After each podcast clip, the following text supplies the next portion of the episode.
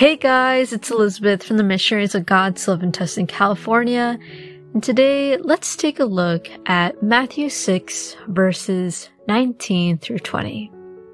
And it reads, Do not store up for yourselves treasures on earth, where moths and vermin destroy, and where thieves break in and steal. But store for yourselves treasures in heaven, where moths and vermin do not destroy, and where thieves do not break in and steal. For where your treasure is, there your heart will be also.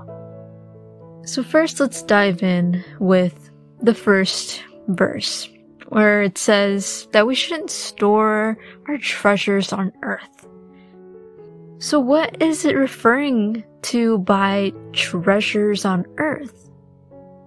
It's referring to treasures such as money, clothes, cars, houses, and more materialistic things.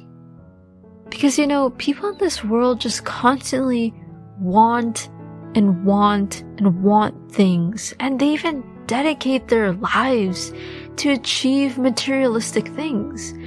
I mean, some people literally choose a career only for money, only so they can buy that one car they really want, or that phone, or so they can have that one dream house that they really want.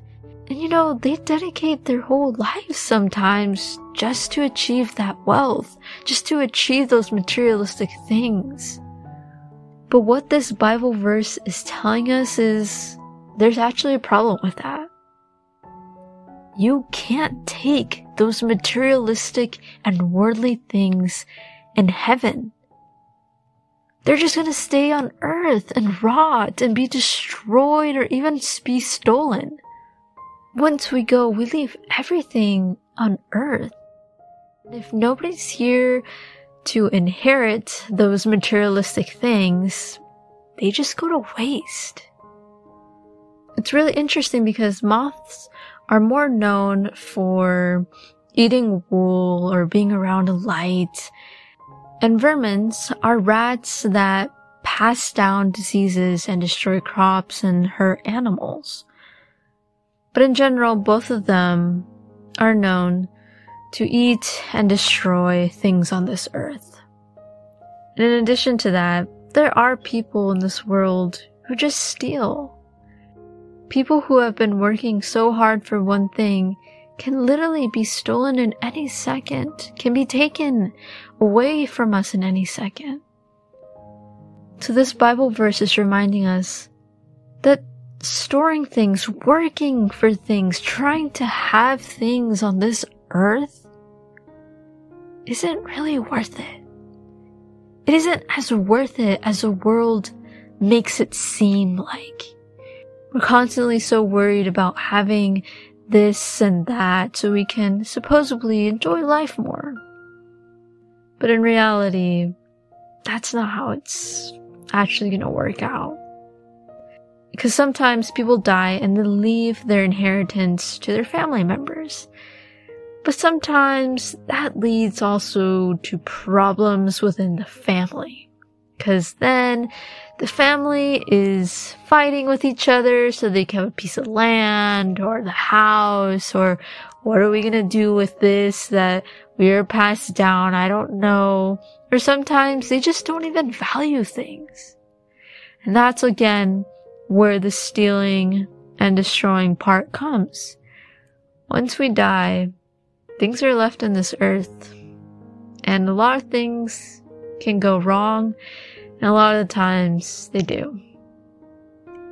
And that is why these verses are giving us the wisdom to store treasures in heaven instead. And by this is referring to the things that we do for God when we serve God, when we love one another. We are earning treasures, rewards in heaven. And now before we get too excited about this, I want to remind you of key point that whenever we serve God, we should do it out of the love for God, not because we're going to be receiving a treasure in heaven or please do it out of the love of God always, as much as you can.